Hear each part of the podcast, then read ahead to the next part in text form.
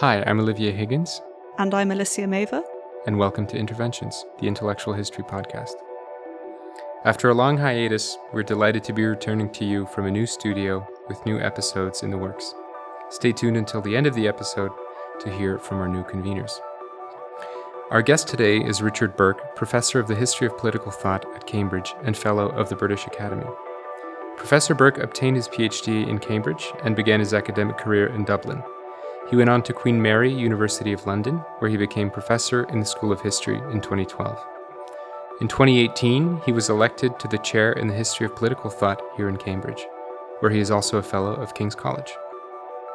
Professor Bourke's work engages a range of topics across the history of political thought, especially from the 18th century to the present. His books include Peace in Ireland, The War of Ideas, and Empire and Revolution The Political Life of Edmund Burke, winner of the 2015 Istvan Hont Book Prize. His new book, Hegel's World Revolutions, is out later this year with Princeton University Press. Thank you for joining us, Professor Bourke. It's great to have you with us here today. Well, thanks for having me.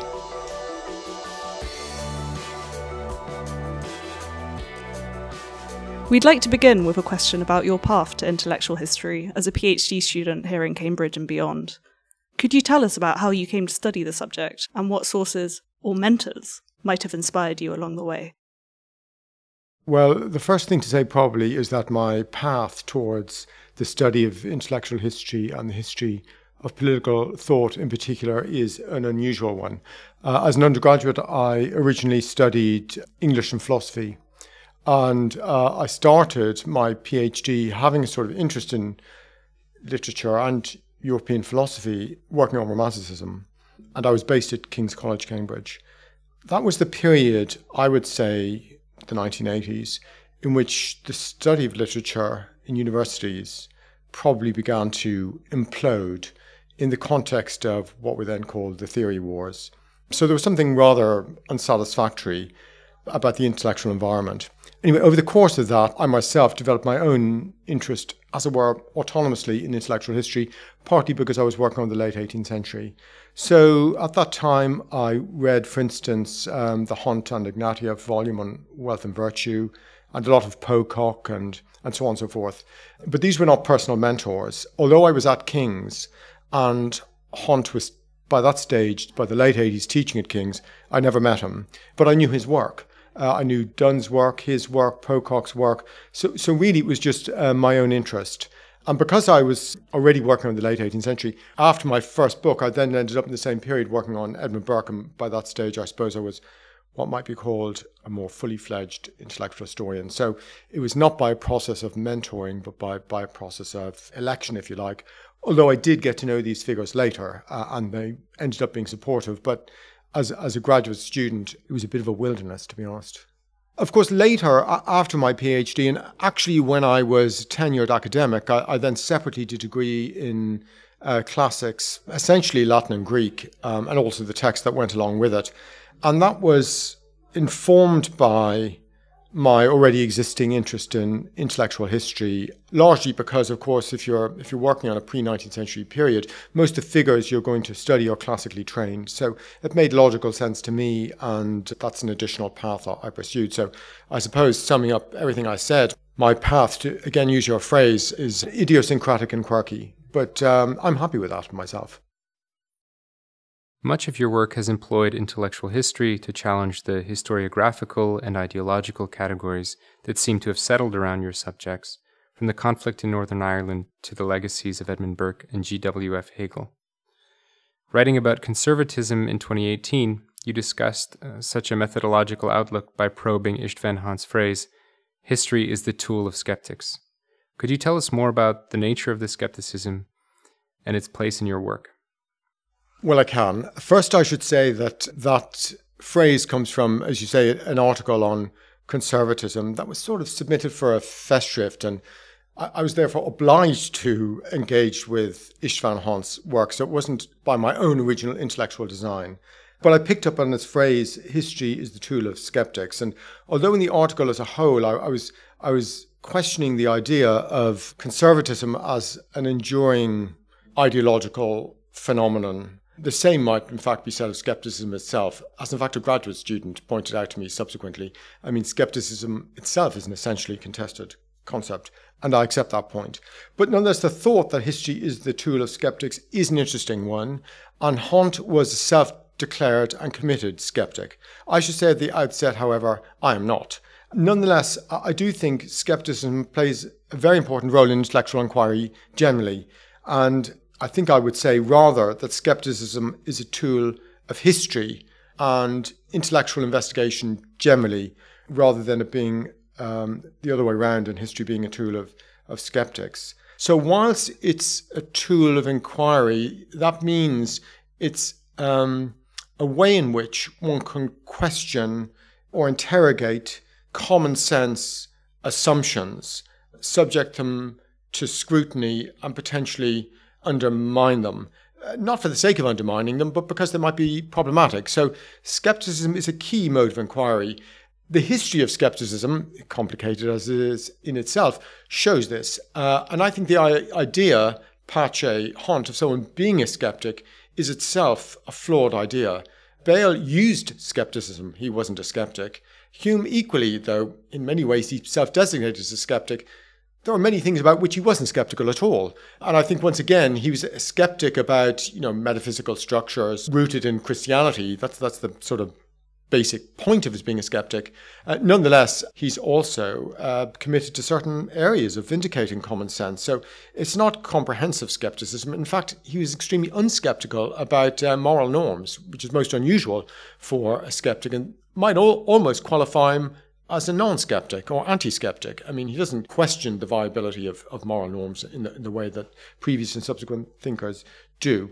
Having said all of which, whilst I'm therefore not myself a skeptic because I, am committed to um, knowledge and transcending skepticism, I believe, I suppose, not unlike Hegel, though obviously I'm not putting myself in that camp exactly, I believe skepticism is a, is a means and the only means of advancing knowledge. So one starts in skepticism with um, a view to making progress in inquiry rather than with a view to ending up in an end stage of radical perplexity without orientation, which is what skepticism would be. So, in a way, no one was ever a skeptic, truly.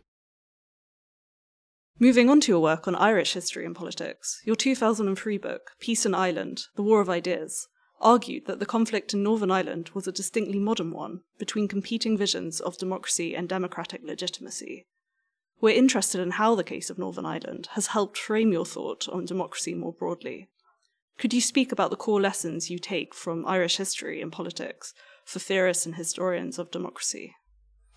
Well, thanks. I think there are two things there. One is specifically about Northern Ireland, and the other is about the wider lessons. About the first, I think I'll have to say that I'm a child of the 1980s, and that decade began from my neighbourhood uh, with the hunger strikes um, in Northern Ireland. I should say I'm from Southern Ireland, not from Northern Ireland. But nonetheless, the hunger strike experience threatened to plunge both jurisdictions into something potentially approaching a civil war situation. I think there was a situ- civil war situation in the north, but it threatened after, you know, in the early 80s to envelop the south as well. So it was an all encompassing preoccupation for anyone with an interest in public life in that part of the world, in that parish, if you like. So it was impossible not to have um, an interest in um, that particular political problem. I thought of it as a problem relating to the intellectual complexities attached to the norm of democracy. That is to say, the conflict in Northern Ireland was about contesting the legitimacy uh, of the state, with either either side um, in that conflict pleading or appealing to um, opposing democratic norms, a norm of democratic majoritarianism uh, on one side, the so called unionist side, and on the other side, the Republican side, um, appealing to a theory of statehood, essentially.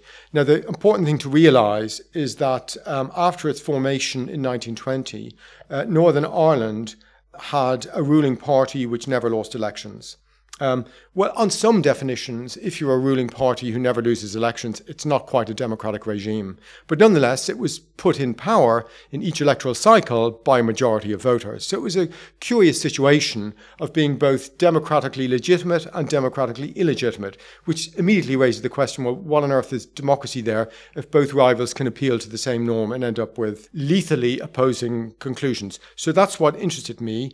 And I was interested, therefore, in the component parts of democratic um, ideology and um, democratic organization, because democracies involved, involve a theory of the state, a theory of representation, a theory of political parties, and um, a theory of uh, government power. Not one of those things, but, but minimally all of those things, and therefore how these branches relate. Now, now we know now that democracy is actually um, problematic uh, system of government. In other words, it could implode.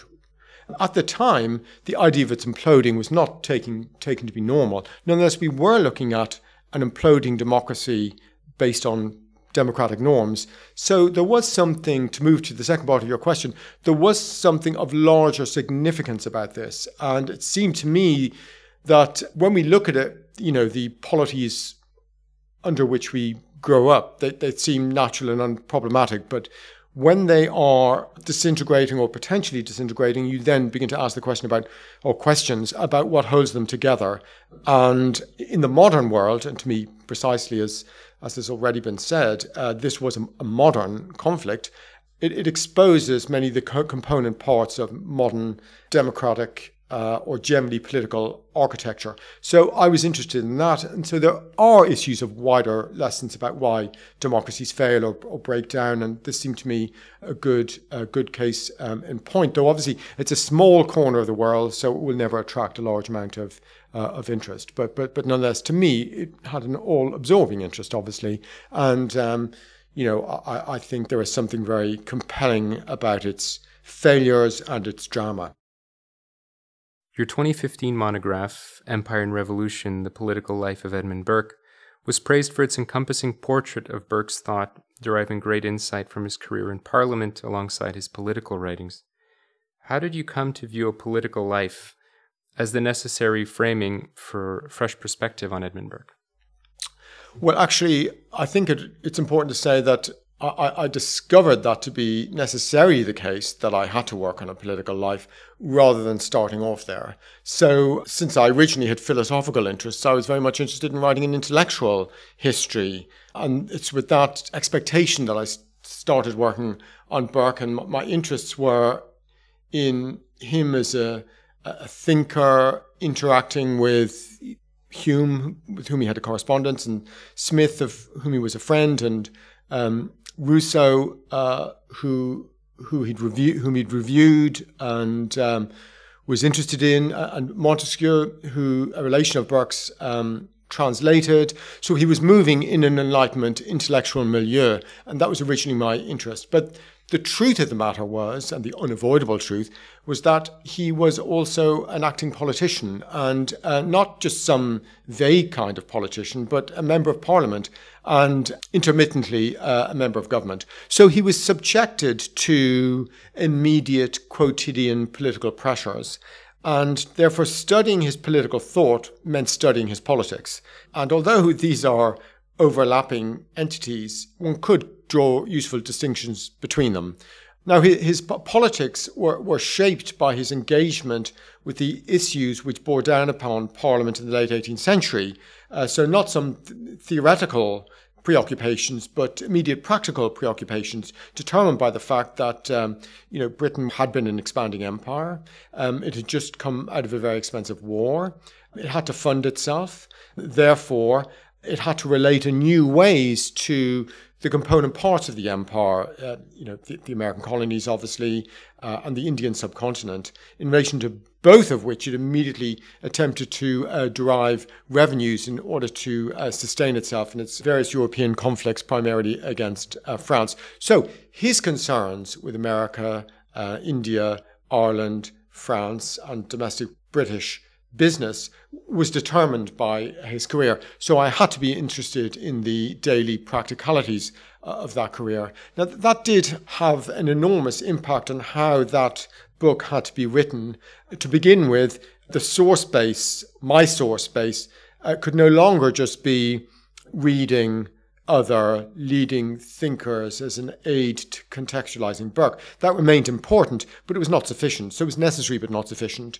At the same time, I had to follow the parliamentary debates. I had to understand um, his role in Parliament, his relationship to his own party, his party's relationship to the ministries of the day, uh, the periods in which his uh, party occupied a ministerial role itself, and so on and so forth.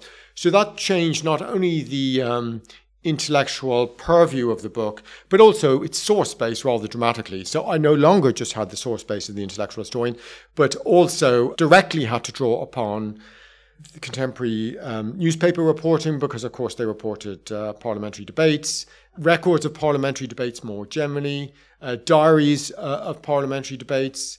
And generally speaking, the source base of the parliamentary historian as well as the intellectual historian uh, so that did make it necessarily, whilst on the one hand a work of intellectual history, nonetheless a political life. So I actively decided not to call it a, an intellectual biography because I thought, well, he's not an intellectual, he's a politician. So it, it has to track that really. With Quentin Skinner, you recently published an edited collection of essays entitled History in the Humanities and Social Sciences.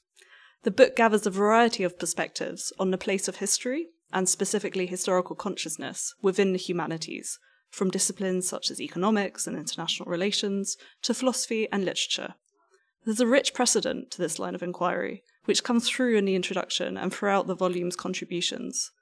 What makes examining the role of historical consciousness in these other disciplines such an important, or even urgent, task for historians today?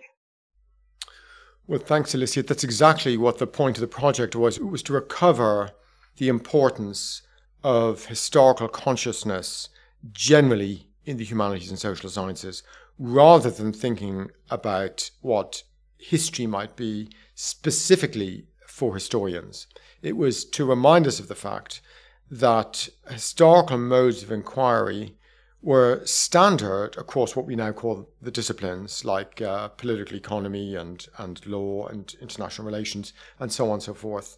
Adam Smith's Wealth of Nations is famously, in part, an historical inquiry.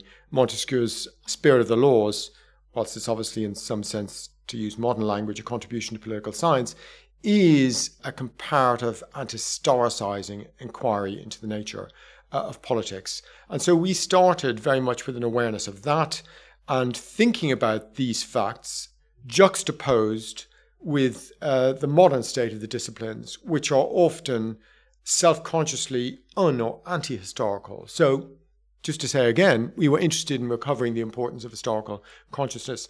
Now, it seems to me that historians themselves today uh, could be reminded of what the nature of this preoccupation with historical consciousness originally was, because many historians today are no longer principally concerned with the pastness of the past, but have turned to face the past as if it were uh, an object to be subject to criticism. This seems to me a fundamentally unhistorical, or certainly unhistoricist, conception of historical understanding altogether. So, for many contemporary historians, history in this sense is not their goal at all. moral criticism conducted via historical inquiry is their, is their project. Uh, and um, that's fine for them. But nonetheless, it forgets what an important asset uh, understanding the past as the past might be. Now, that last line um, may make the project sound rather Oakeshottian, uh, a study of the pastness of the past. The commitment of the book, and certainly mine, um, is not, however, Oakeshottian um, in, the, in the wider sense. I do think it's possible to study the past in its pastness and then still ask the question, why are you doing that and what is it for? I don't think that the historian must end up with no practical concerns or interests. I think you can be interested in the pastness of the past as an aid to thinking about practical questions. It's just that you shouldn't confuse the two. So I don't think history should be an instrument of criticism. It should be a tool of inquiry. But once you've reconstructed the relevant world you're addressing historically, I think it's just unrealistic not to think that your interest is actually practical, and that's absolutely fine by me. But I do think that it's very important to separate out the meaning of historical consciousness from uh, practically engaged critical consciousness, in which the historian, particularly the contemporary historian, is largely addressing earlier behaviors with a view to condemning them fine. It's not that uh, the rest of us have some desire to agree with them or applaud them, but but nonetheless, understanding begins with an attempt to reconstruct the past on its own terms rather than filter it through a, a the lens of one's own set of normative judgments. So I do think uh, normative inquiry and historical inquiry are both valid intellectual pursuits, but I think it's also important not to blend or confuse them. That leads nicely into our, our next question. Um, we're looking forward to your new book out later this year. Much of what has appeared about it so far suggests an account of Hegel that is of great relevance to our modern political context. Could you tell us more about this reading and how it has eluded some of Hegel's 20th century interpreters? Yes. Well, the center of the book, Hegel's World Revolutions, was, as the title suggests, a preoccupation with Hegel's understanding of revolution. Uh, of course, he'd lived through a revolution, especially the aftermath of a revolution, and so um, its dynamic very much captivated his intelligence and imagination. But at the same time, he wasn't just interested in a local experience of revolution, but began to see human social life generally, of course, as a product of history, but as a product, in fact, of a sequence of world historical revolutions.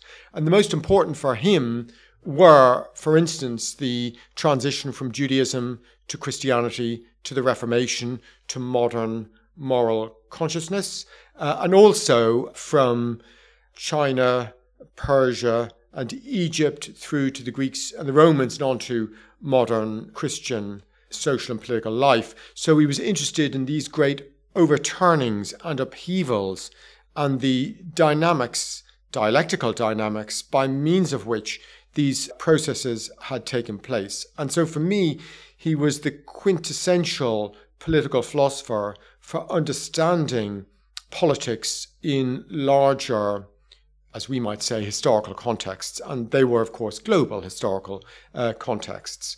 So this interest in revolutionary processes and indeed world historical revolutions, it seemed to me then boiled down to a preoccupation with historical transitions, essentially, and epochal transitions. And uh, for Hegel, something that was especially interesting was, you know, what was the transition to modernity above all else? And therefore, his work very much is an attempt to give an account of modernity and its underlying value systems and um, institutional organization.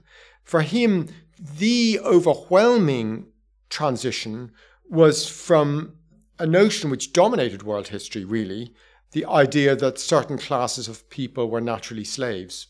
That's a feature of um, ancient Egyptian history, uh, a feature of ancient Indian history, given its caste structures, and obviously of Greece and Rome as well. So the special transition, or if you like, Copernican turn that Hegel was interested in was the abandonment or the loss of the assumption that were there were different categories of human being, that the human being was human as such and human in virtue of their possession of the faculty of freedom. That also picks up on a theme from your inaugural lecture from just over a year ago, where you spoke of Hegel's wisdom for modern historians, especially regarding the judgment of past political ideas and their bearing on present normative commitments. Could you say more about this insight and where it might lead the history of political thought, and indeed the Cambridge School? So, uh, his interest in politics is an interest in the history of the development of human social and political norms over time. So, whilst I was interested in that as a primary subject matter in Hegel himself, it also raised the question of, well, how does our modernity relate to his modernity? And therefore, the question of what is our relationship generally to dead political thinkers? It has seemed to me generally that, with reference to what's called the Cambridge School, there has long been, let's say, a tension between a commitment to what's called contextualism on the one hand, which I would just describe as historicism, and on the other hand, a commitment to what's sometimes called buried treasure, or the idea that one can recover valuable norms from the past. I say a tension between the two because left unanswered is the question of, well, how if the norm that is buried has become buried, how does that relate then to our own normative presentness? How does the um, historical insight about the pastness of the past overcome the location of uh, the norms to which one is attracted to in a past? In other words, why aren't they now part of a dead context since the context is now dead? So the thing about buried treasure, which became um, a Cambridge School commitment not just on the part, incidentally, of Quentin Skinner, but it's implicitly the Hontian project, whereby the Scottish Enlightenment is a source of buried treasure, or uh, the Tuckian project, whereby the, the Girondins are their own uh, treasure. This was a sort of generic view of how intellectual history could be useful. But of course, it cuts against the simultaneous commitment to the idea that all these values and agents are located in a firmly superannuated past. Um, so, one problem, really, it seems to me, is that buried treasure advocates were not starting something new in looking for buried treasure. They were continuing an older tradition of mid century political thought, which was itself also predicated on the idea that political philosophy, in its historical incarnation, would seek to excavate and revivify superannuated norms.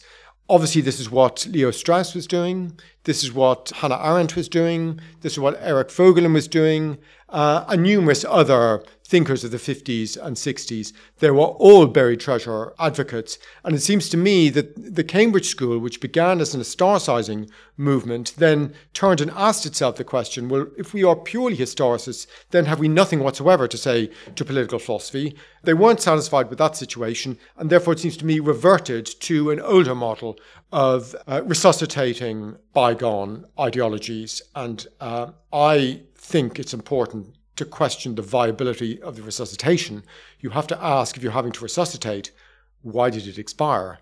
And once you're asking how and why it expired, you're then asking the question of how your present relates to the past. And you have to accept that is still your question. You can't, as it were, catapult yourself uh, from the ancients or from the 17th century through to the 21st century without asking, well, how on earth do you get from the one to the other? And the question for the historian of political thought, insofar as they are also interested in political philosophy, must precisely be what is the process of transition. And the Hegelian question is precisely what is the process of transition. And that seems to me, therefore, to offer not an unproblematic, but certainly a plausible model as a starting point.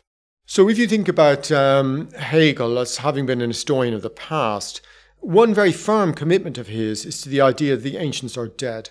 He started off with the idea that, that not the Romans, but particularly the Athenians, the Greeks, had offered or had developed a peculiarly attractive culture. That's early Hegel of the 1790s, really.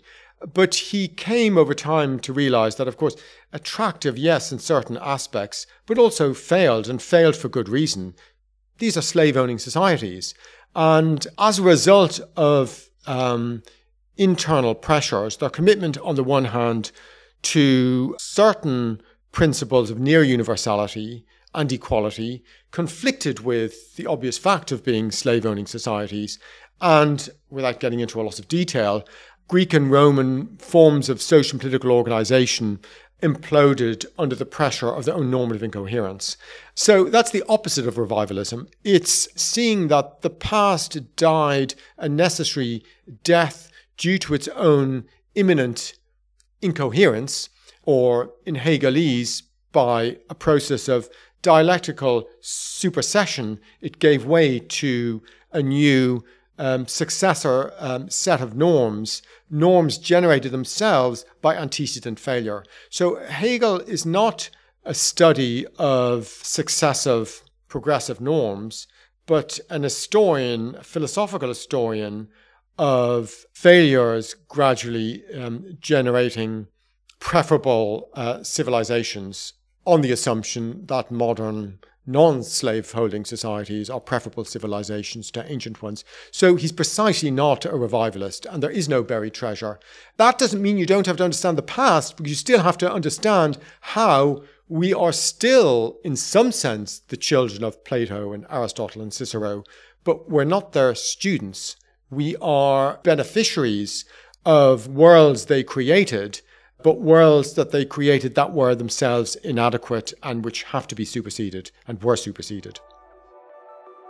Thanks very much for speaking with us today. It's been fascinating.